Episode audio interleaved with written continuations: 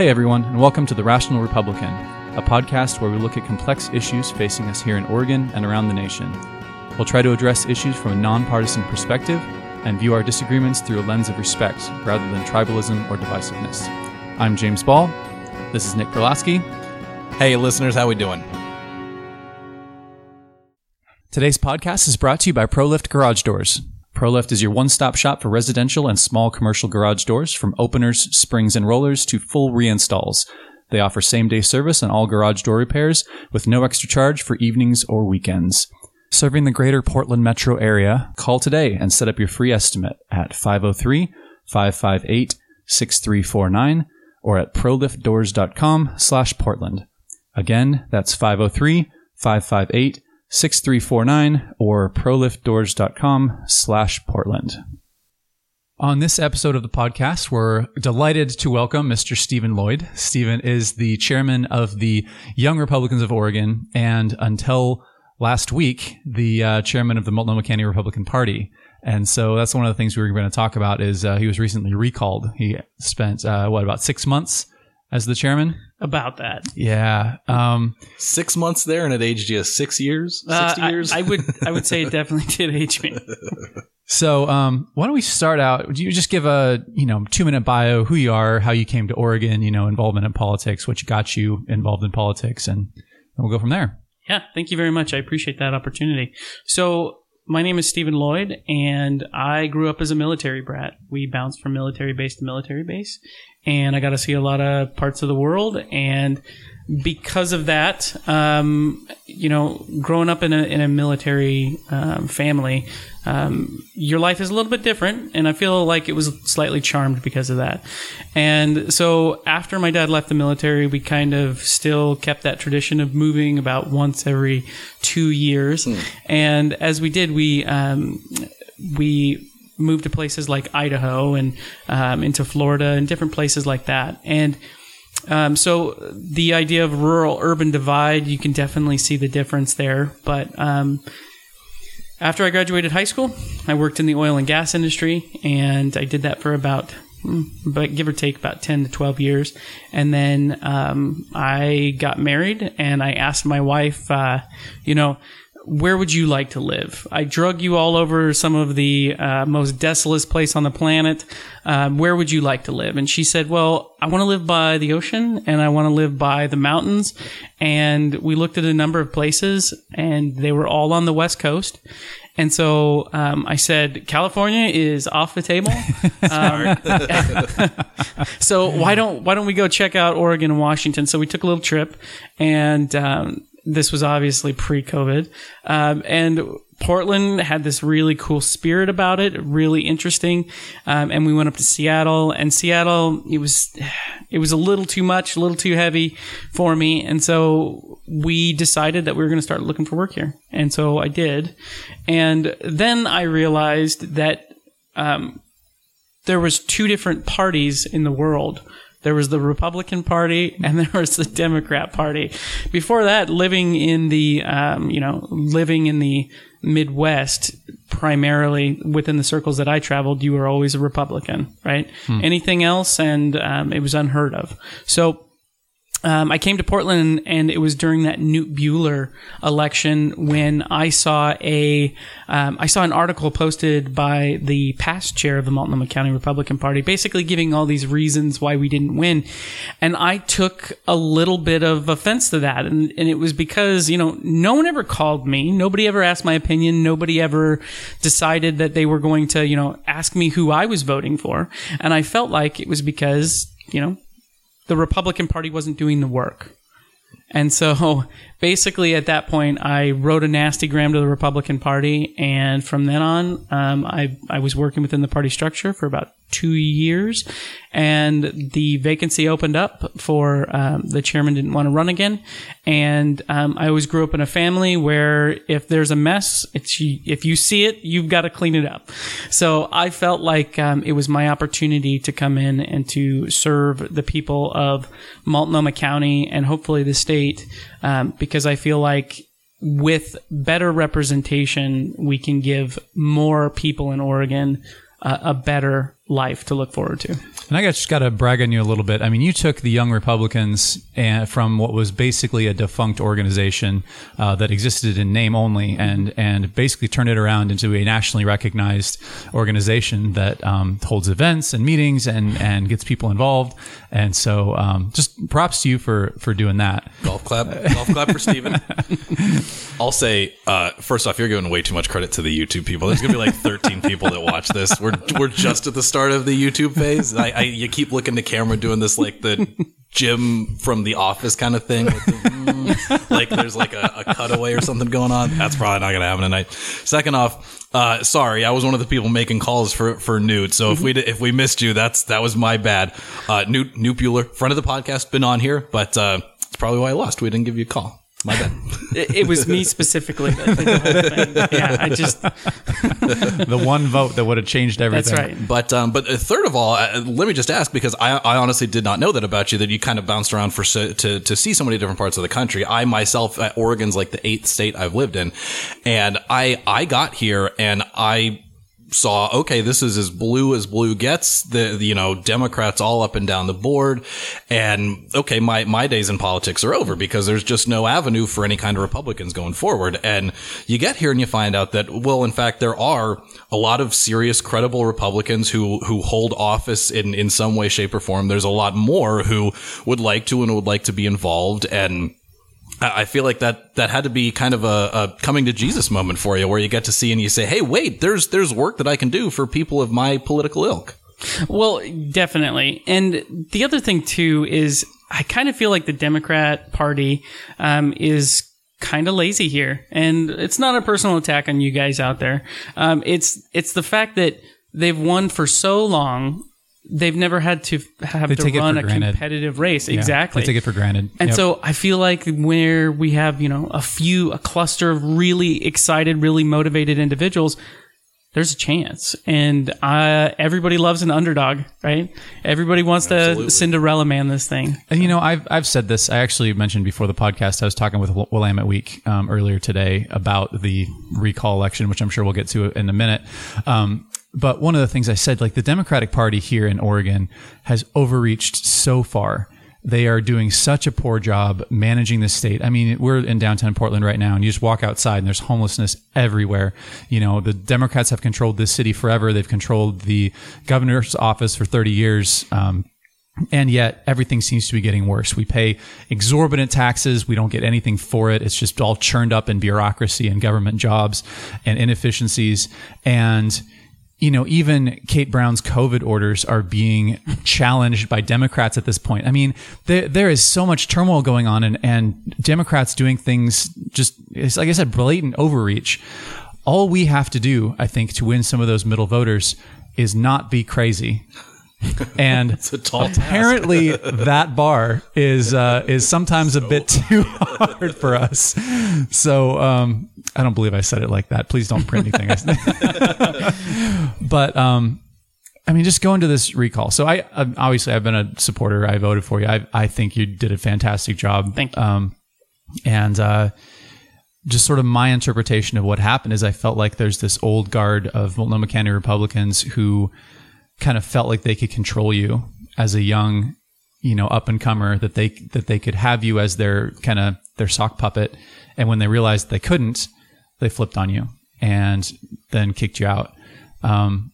Does that kind of sound, I mean, without getting anybody in trouble, I guess. If you would have, let me know ahead of time by that description, I think that I could have done a better job. Sorry about that. in defending against what did happen, because I would say I don't think it even came to me until just thinking about it after the fact. I was like, oh yeah, these same people who supported you 6 months ago are now coming after you. Yeah. And all of their claims are just completely out the window. Mm-hmm. Anyway, sorry, go ahead. Yeah, the thing is I was pretty consistent from the beginning about where we were at as a party. There was a lot of work that needed to be done structurally. There was a lot of communication and information that needed to be passed and work that needed to be done just on a structural level. The issue, basically when you come to the table and you do an inventory and you realize what you really have as a party is a lot of work when you start, you know, talking about who needs, basically what we need to do in order to make that happen. Some people shy away and some people double down, and those individuals that wanted to do the work in the beginning, I guess they decided that they didn't want to do it any longer. So this was my takeaway from the recall vote, because there was a not to get into, you know, hardcore specifics, but there was a case for you and there was a case against mm-hmm. you. We went into the meeting and we heard for 20 minutes, the first 20 minutes, the mm-hmm. case against you. If I had no idea who you were, and I admittedly walked into that meeting with my mind made up, but if I had no idea who you were, what was going on, the whole case against you make me like you more. Like, already my vote would have been cast as no, please don't recall this person, because everybody's complaint was, well, he's trying to make us do stuff and he wants us to actually have responsibilities and get things done. And it's like, wait, why are you, like, this was the second meeting on a weeknight that these folks had shown up to. They're willing to give their time. They're willing to give the time, talent, and treasure. I think people in that organization give all three of those. Mm-hmm. And now you're saying, okay, well, I'm still going to ask you to do that, but I want to hold you accountable. I want to have some metrics. I want to see, you know, what you can do. And then when you're done with that, what more we can do, and let's keep going. And that apparently merits being recalled as the chairman of the largest county party here in the state of Oregon. Well, it is really, really amazing when you decide to take stock and basically take measure of what the party is currently doing in order to measure against that after you've set a set of goals and done, you know, some really basic goal setting.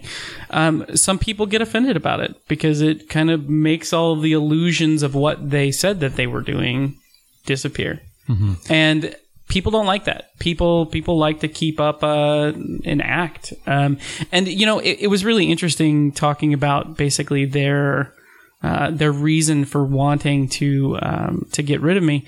I think at the end of the day, it boiled down to a couple individuals. They didn't like the leadership style or the direction the party was going, and well, I'm really proud that they decided to work so hard and diligently in order to do something for the party that they felt strongly about. I just wish that they would have done a better job, different avenue. Yeah, like supporting special election candidates or right. training PCPs. Well, here's what another thing that I was thinking is what's the purpose of a political party? And if you ask me, what's the purpose of a political party? It's to win elections. Like, that's it, period. To win elections. Everything else is to win elections. All the fairs, all the rifle raffles, the, you know, the meetings, the bylaws, all of that is to win elections. And if you read the ORP bylaw header of what is the purpose of the party, it's got 7 or 8 things listed, most of which have to do with supporting the platform and informing our elected leaders what they should be voting on. Right. Neither of which it does very well, but when you look at the purpose of a party, and if you believe that the purpose of the party is to support the platform and like do these other things, then winning elections becomes secondary. And so I think that's part of what may have been gotten into, I mean, not so much the people that spearheaded this thing. I think that they had vendettas and there was other issues going on there, but like the people who voted for the recall, I think what may have been going through their heads, is just me speculating, is they want to promote the party platform. Mm-hmm. And the party platform has some, in my opinion, pretty awful things in it. In our opinion, we did a 2-hour podcast. We killed a bottle of scotch going through that and just eviscerated the party platform. Listeners, if you want to go listen to that plug, the Oregon ORP party platform is what it's called. So, and I guess I'll just add for the list for the viewers that Stephen keeps cutting to, which is awesome. This is going to be the thing that like ups our YouTube count, is like the eye contact. It's right. Yeah, exactly. That's right. This is you know, the content. They love the content. To just give, for somebody that's listening and or watching who is unfamiliar with the situation, you're what, 30 years old or something like that? I'm 35. 35 years old. You're young, and you got elected chairman of the county party, of Multnomah County Republican Party, and you are, at least in the eyes of a number of the more codgerly MAGA types of the MCRP. You're woke. You're moderate and squishy because you said heinous crimes like we should have more people attend our meetings and we should have people in who aren't 100% doctrinaire by the book conservatives, and that seemed to get you in hot water. Did I miss something? Did I leave anything out? Well, I just want to touch on the fact that, first off, the party platform has changed hundreds of times. True. Yeah. It's changed a lot since 1868, I believe it was. And the things that the founders of this party started with might possibly be things that the current members of the party disagree with. And I'm not saying that as a negative thing towards the Republican Party, but what I'm saying is that our party and our platform changes for a number of different reasons throughout history, for a lot of different reasons.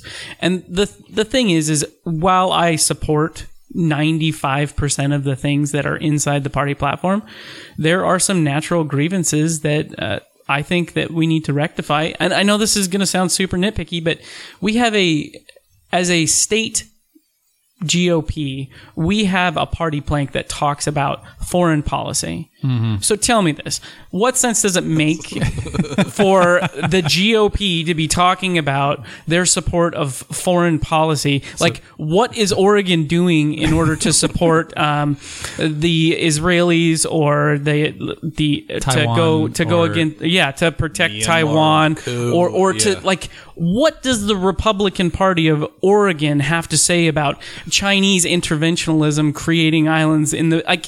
It's not our business. That's not within our purview. And the other thing is I think it almost walks that line of being unconstitutional because we're not supposed to have contracts, and contracts with other countries as a state.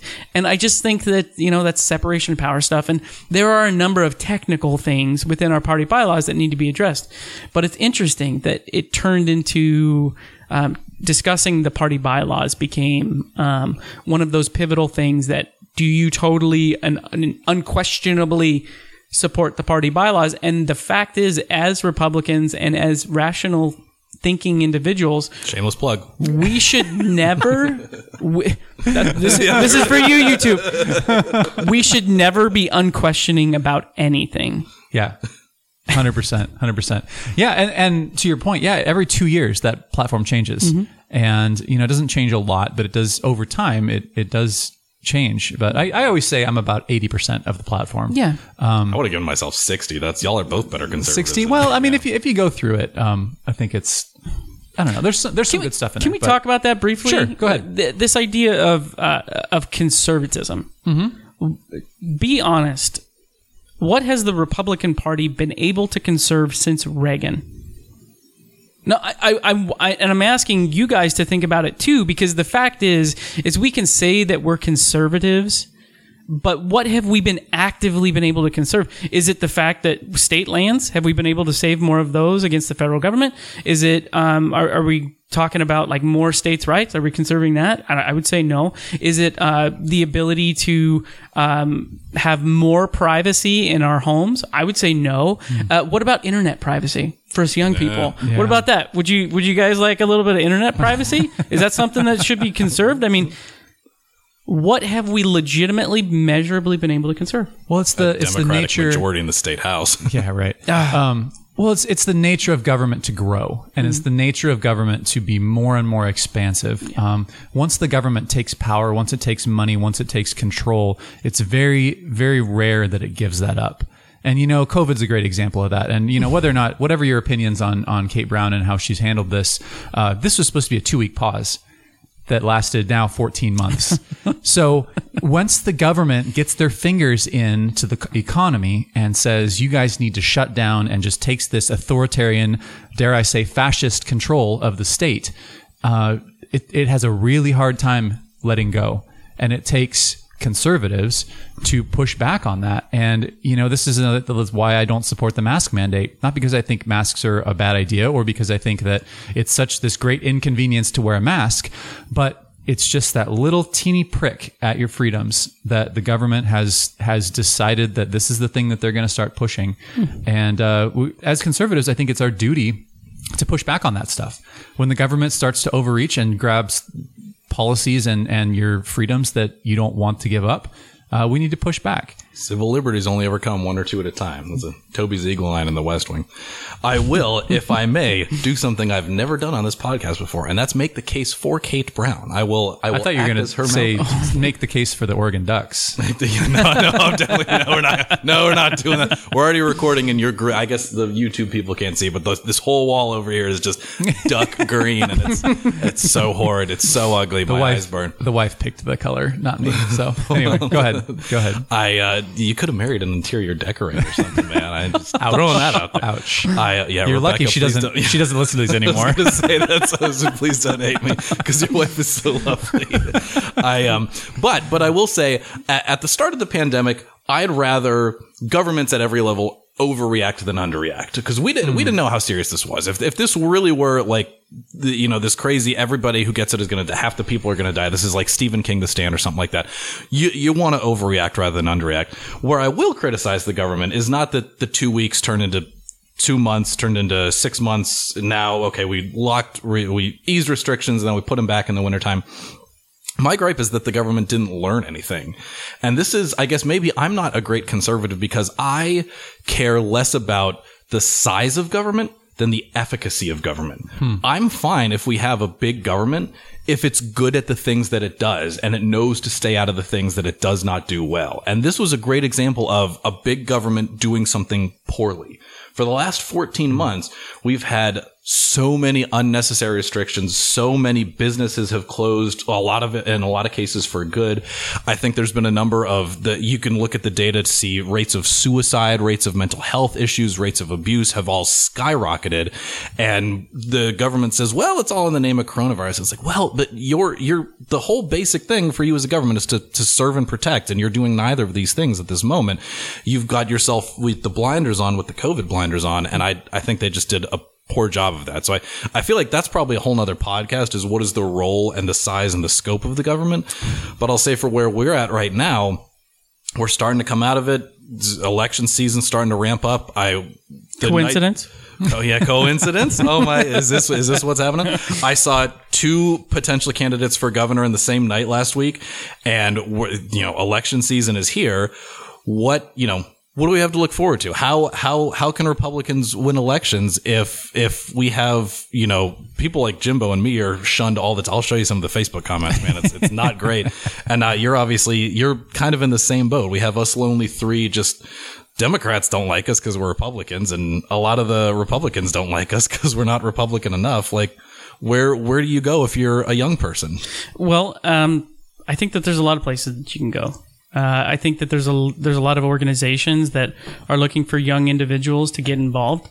And dare I say, the Young Republicans of Oregon is always looking for more individuals to come help out. YRO.org? What's the site? It's the YRO.org. Yeah.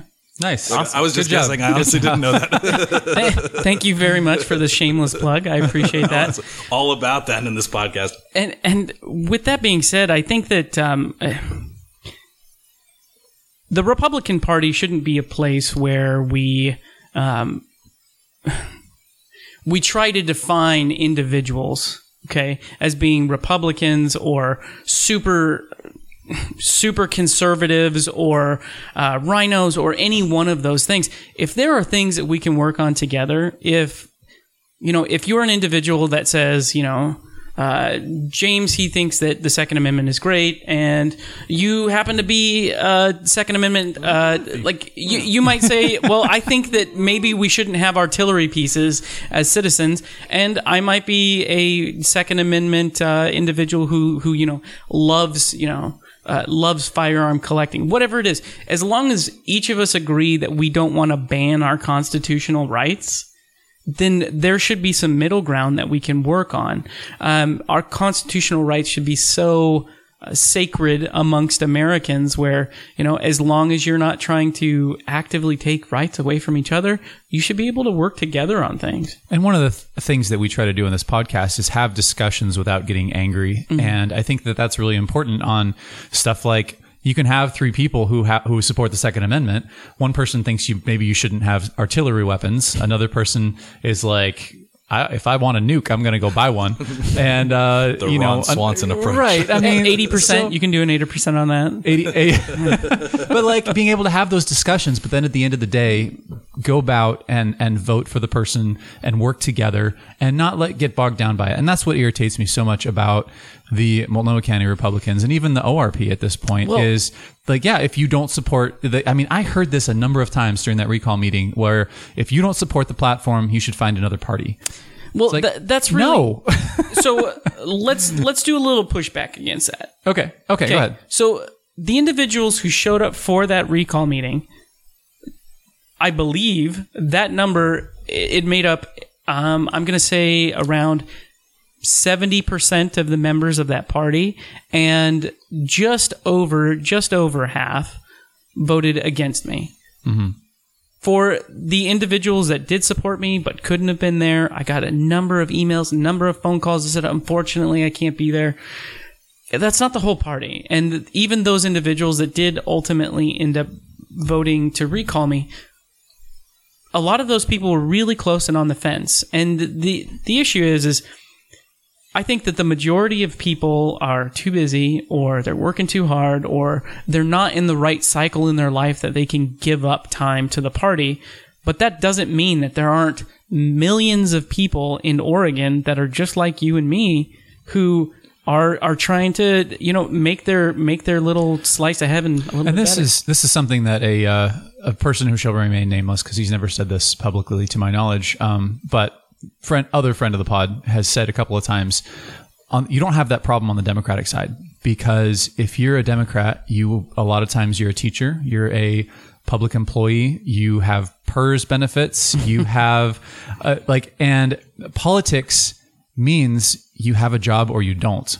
Politics means you get a retirement or you don't. And so on the Democratic side, they this is their life. Politics for a lot of them is their life. And we're on the Republican side, you've got families, you got jobs, you got businesses, and it's just we're not as much, just not in that same mindset where politics is absolutely everything for us. So I'll say you're going to push back. Go ahead. I am going to push back because I think if you're on the left, you might think that it's your life. I think there's one party that's trying to make sure PERS survives the next 3 decades, and it is not the Democrats. There is one party that's trying to make sure those teachers and those public employees actually do have the retirement benefits that they were promised, and it is not the Democrats in the state of Oregon. I tell you what. But I think going back to your point a little bit, I think this is for as I'm sure gut-wrenching of a process as it was, and obviously the result that was not something that you were hoping for.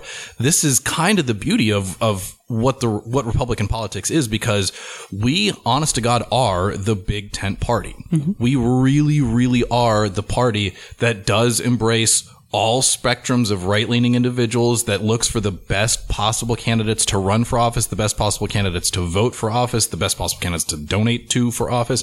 Whereas on the Democrats, you're stuck with supporting like Kate Brown and Shemia Fagan, who are objectively bad people at their. Seriously, like Kate Brown has like approval ratings in like the 30s. She's one of like the bottom 5 governors in the country. And if you're a Democrat, you have to line up behind that and just be like, she's our gal or whatever. And it's just like, what Oregonian would look around in the middle of a pandemic and think that we would not be better off having a medical doctor in the form of Newt Bueller at the helm right now? Like we obviously, and you can't see something like coronavirus coming, but like we are, as Republicans, I never voted for Donald Trump. I don't support the man's policies. And I think that a lot of stuff is pretty out there in terms of like the active lies and treason that he's put into the world. But there's a number of those individuals who are members of the party that I think are wonderful people. You can support Donald Trump and still be a good person. And at the end of the day, somebody like me who's very anti-MAGA and squishy and mon and all the, you know, fun adjectives that have been hurled my way, I still row in the same boat as a lot of those MAGA people. And if there's, I don't know who the nominee for governor is going to be in 2022, but I think a lot of us are all going to be in that same boat. I do. Oh, is that right? We'll hear after the pod. We'll get the inside scoop. Unless you want to name, are you announcing? Are we going to set a line? No, yeah, I'm definitely not announcing it. Lloyd for gov. Oh, you could get recalled from that too. You could get like a trifecta. Yeah, see, that's what I want to do. Yeah. I've got money to burn. Might as well. Well, I let me ask, what's next? What does a 6-month person on the job of the largest county party for the Republicans in the state of Oregon, who's now been recalled? What do you do to further the party's interests, further the candidates do you like, help people get involved, which is, this is a massive thing on our podcast as we, you know, everybody pays attention to the president and the governor and whatever, but like we got an email 4 or 5 months ago from a woman in Oregon City who says, I want to start getting involved at like county budget meetings or something. And it's like, that's amazing. If listening to our podcast made one person do that, it's worth every single hour we've put into this. Absolutely. So kind of talking about the future for myself and for the party in general is that I'm not going anywhere, right? There's too much work to be done, right? You see a mess. And as we kind of dug into this thing, as we started, you know, turning mattresses over, and we realized that there's a lot of work, a lot of renovation that needs to be done throughout the entire state, both in the county level and also on the state level. So with that being said, I was approached by the state party and they asked me to work alongside them for the digital communications for the party. And I accepted that position. And so I'll be doing a little bit of work for them on that. And then also, I'm still going to be actively supporting candidates, both running for the gubernatorial election, along with every other candidate that we can shake a stick at. Just because I don't have a feather in my cap doesn't mean that we can't be effective. And actually, the one thing that I learned, so I just want to take a step back and say, I loved being the chairman of the Multnomah County Republican Party. And the reason is because, you know, sometimes when you work for a nonprofit, sometimes when you work for a company, sometimes when you do, you know, other things, it puts your political life in jeopardy in that you can't say who you really are. And I felt like being the chairman of the Multnomah County Republican Party, I felt like I could say, yeah, I'm a Republican, and this is what Republicans are about, and you should be a Republican too because you don't like paying a lot of taxes, and you don't want, you don't want your parks messed up, you don't want your city messed up, you want your cops to show up when you call them. Like, I loved being the chairman, and what it kind of taught me though is that as being the chairman, there's a lot of responsibilities that come with it that, you know, the internal party politics distracts from a lot of the work. And I'm sure anybody who has been in an executive position can kind of understand that. And now I feel like I have an opportunity where I can really drill down and focus on really helping those candidates out. Because the one thing that I've had the really amazing opportunity to do is I've been able to cultivate a really, really great group of individuals, and whether it be in the Young Republicans, whether it be in Multnomah County, these are individuals that, you know, I can call up in the middle of the night and I can say, hey, we got somebody that needs our help tomorrow. You remember where you put those signs last month? Well, we need to go pick those signs back up.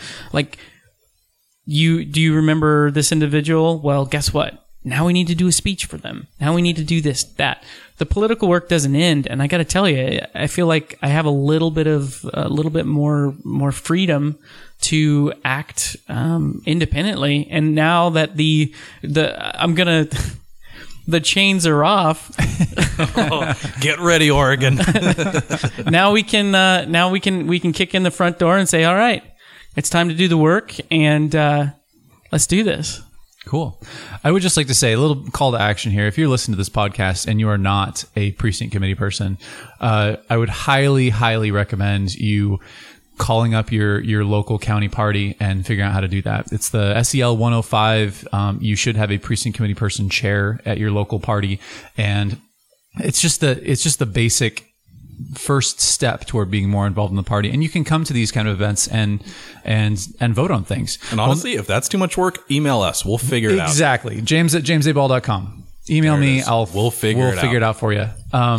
But just the Multnomah County Republican Party, because we are so big, is authorized like 1,100 PCPs or something like that. And I think we have like 150. So there's, 900 spots unfilled, 1,000 spots almost unfilled. And the vote to recall you was 47 to 36. Mm-hmm. That's 11 votes. Mm-hmm. If we could get 15, 20, 30 new precinct committee people in this Multnomah County, we could have reversed that. Like that whole thing could have not happened. Or even if you're hardcore conservative, you're like hate watching us right now. And you're like, oh, these rational Republicans, they're not so rational. They're pro this, anti this, whatever. Like, I don't know. That's awesome. Still show up. Like if you get involved at your local party level, it takes like 6 people to start showing up and like making a difference at things. It's really, really like at these kind of levels. And like I said, everybody pays attention to president, to governor, to Senate, whatever. At this level, this local level, mm-hmm. It doesn't take much. Yeah, it is boring. Well, the recall thing started at 7 p.m. and ended at 11, and it was a lot of parliamentary nonsense. And I was on the edge of my seat. And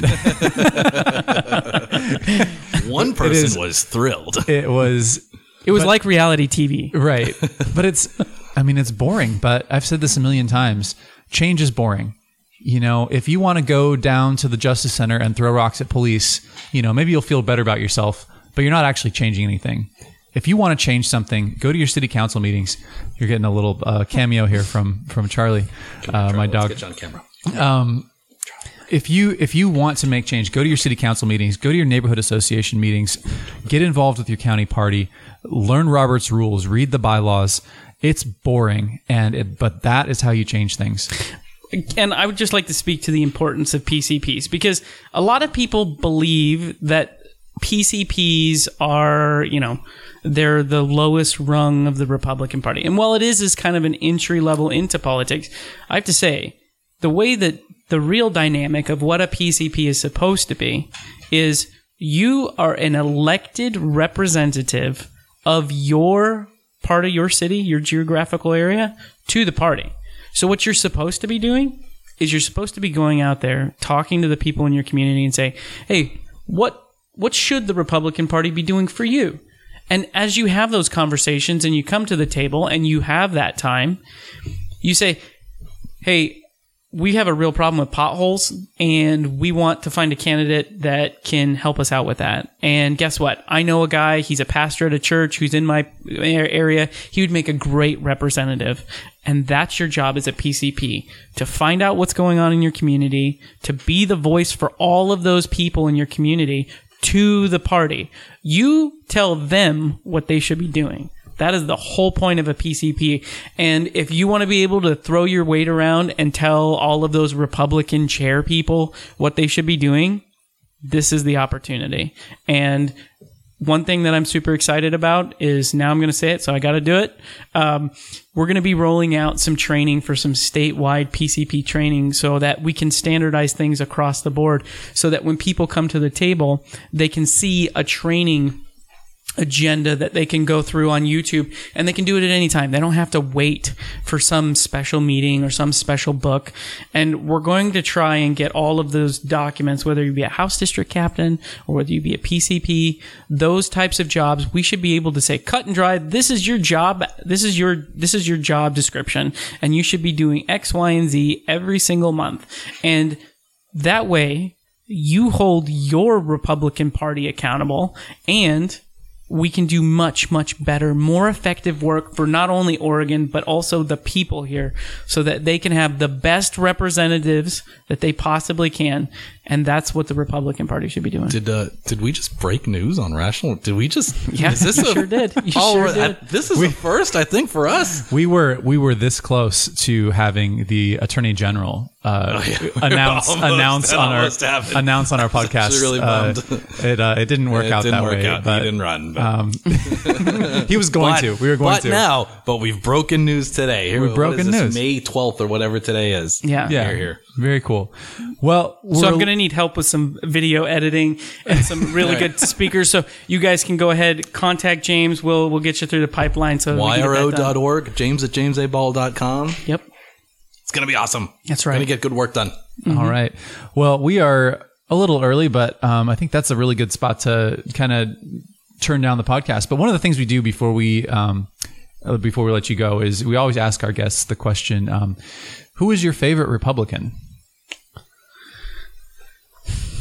Well, Thomas Jefferson wasn't a Republican because it wasn't around yet, but Thomas Jefferson was one of the greatest statesmen of all time. And I think that as Americans and as Republicans, you could grow immensely by reading his works and kind of understanding the challenges that were going on in that time in the world. So I don't know if you heard, but there's this play called Hamilton. Oh, yeah. And it does not paint Thomas Jefferson in a super positive light. Yeah, I totally get it. But at the same time,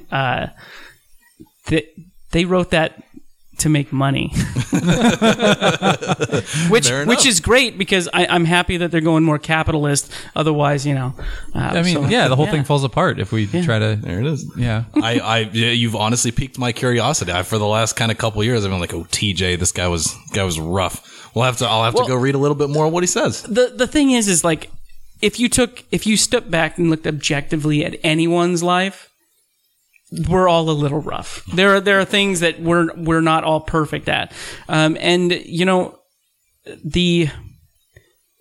I'm really inspired by not only his works but his words, and so I think a lot of the founding fathers were just brilliant, and some of the things that they came up with. I mean, still just amazed of the co-equal branches of government and the fact that it's lasted this long. And one of my concerns and critiques of the federal government is the concentration of power in the executive branch, whether it's Biden or Trump or Obama, the rule by executive order, and the fact that Congress lets them get away with it. But the fact that it's taken 250 years and we're still going strong with Congress, as long as they keep the executive branch in check, do their jobs, and keep going for 250 more years. So cheers for America. Yeah, absolutely. So can I give one story? Yeah, go ahead. One reason I like Thomas Jefferson so much. Okay. So I believe that during the time of right before the Louisiana Purchase, we had this situation where down in Louisiana, the territory was all owned by the French, of course. Mm-hmm. And this was about the same time that Napoleon was marching across Europe and all of this stuff, and he was getting his butt handed to him. And Thomas Jefferson was legitimately concerned that maybe Napoleon was going to cross the ocean in order to come to Louisiana because they had this great port down there and march across the United States. And it would have been super easy for them to do that. So Thomas Jefferson was basically working against time in order to send out Lewis and Clark and being like, okay, well, maybe we should totally buy this. And then when they did the Louisiana Purchase, it was an amazing opportunity, but that all it depends on where you stand on westward expansionism and all. Sure. And all of that. It's a very complicated time in U.S. history for sure. Super exciting stuff. Interesting, good stuff. Here, all we do is argue about Newt Bueller and Kate Brown and stuff today. But that was real questions back in the day. Not obviously. I only say that because I think there's a pretty clear choice between Newt Bueller and Kate Brown. It's not much of an argument there. But here. That's we've honestly never gotten Thomas Jefferson as an answer before on that question. Yeah. Well, I mean, he is not a Republican, so right? It's like right. Kind of outside the I non-answered question. Perfect. All right. Well, with that, we'll let you go, Stephen. Thank you so much for coming on the podcast and listeners. We will talk to you next time. And viewers. Thanks for listening to the Rational Republican Podcast. Your hosts are James Ball and Nick Verlasky. The show today is brought to you by ProLift Garage Doors of Portland, serving the greater Portland metro area for all your garage door installation and repair needs. If you'd like to get in touch with the show, you can email us at james@jamesaball.com or follow us on Facebook, Twitter, or Instagram. You can find our episodes at jamesaball.com, Apple Podcasts, Google Play, or wherever you find your podcasts.